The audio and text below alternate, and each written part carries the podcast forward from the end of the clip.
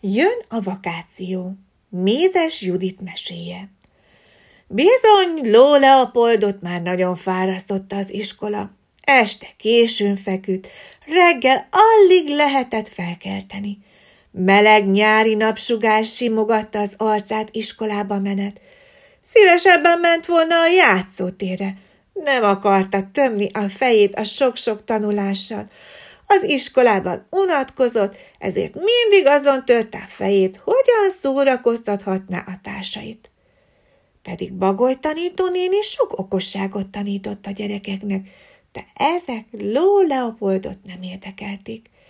Legszívesebben olyan dolgokat tanult volna, hogy hogyan lehet vadul nyargalászni megbotlás nélkül, hogyan lehet egy levegővétellel a legnagyobbat nyeríteni, hogyan lehet a fülével vicces jeleket billegetni.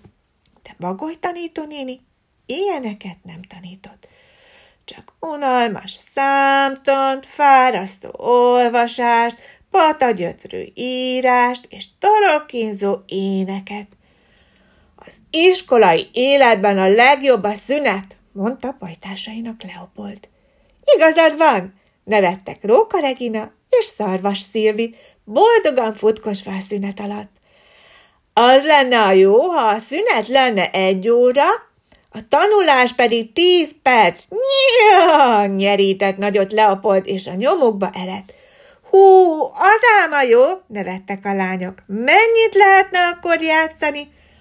De sajnos már megint csöngettek, és kezdődött az újabb óra, az olvasás. Majd nyáron, súgta oda szarvas Szilvi, és az olvasókönyve fölé hajolt. Mi lesz nyáron? kérdezte Leopold.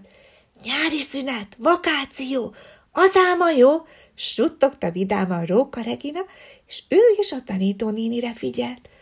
Ló Leopold pedig álmodozva bámult ki az ablakon. Már alig várta, hogy nyári szünet legyen. Vakáció!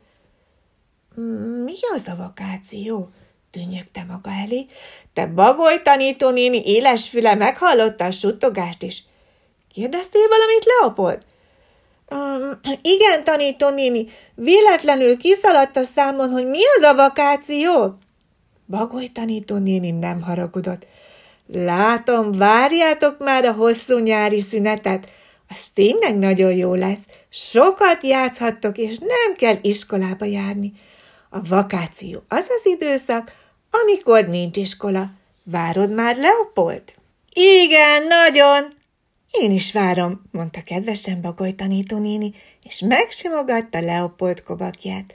Mindenkinek nagyon jó lesz, mert pihenhet, erőt gyűjthet, és felkészülhet a következő tanévre.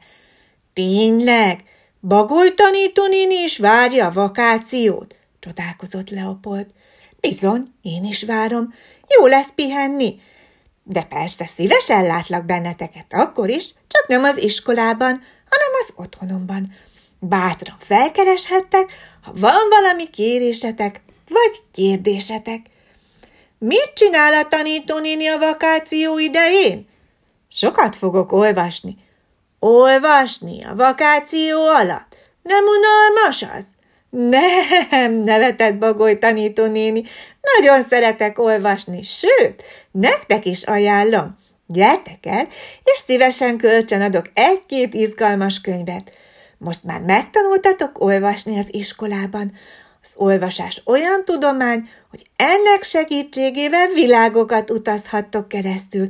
Járhattok a holton, lemerülhettek a tenger alatti világba, elkalandozhattok Meseországba vagy az indiánok földjére, ezernyi kincset fedezhettek fel az olvasással. Tényleg? Csodálkozott Leopold.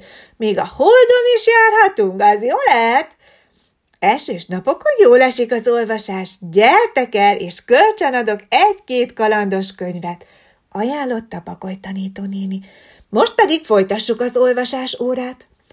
Leopold alig várta, hogy rákerüljön a sor az olvasásban, Igyekezett minél jobban olvasni, mert most már tudta, hogy olyan kulcsot kapott, amivel kincses ládákat fog kinyitni.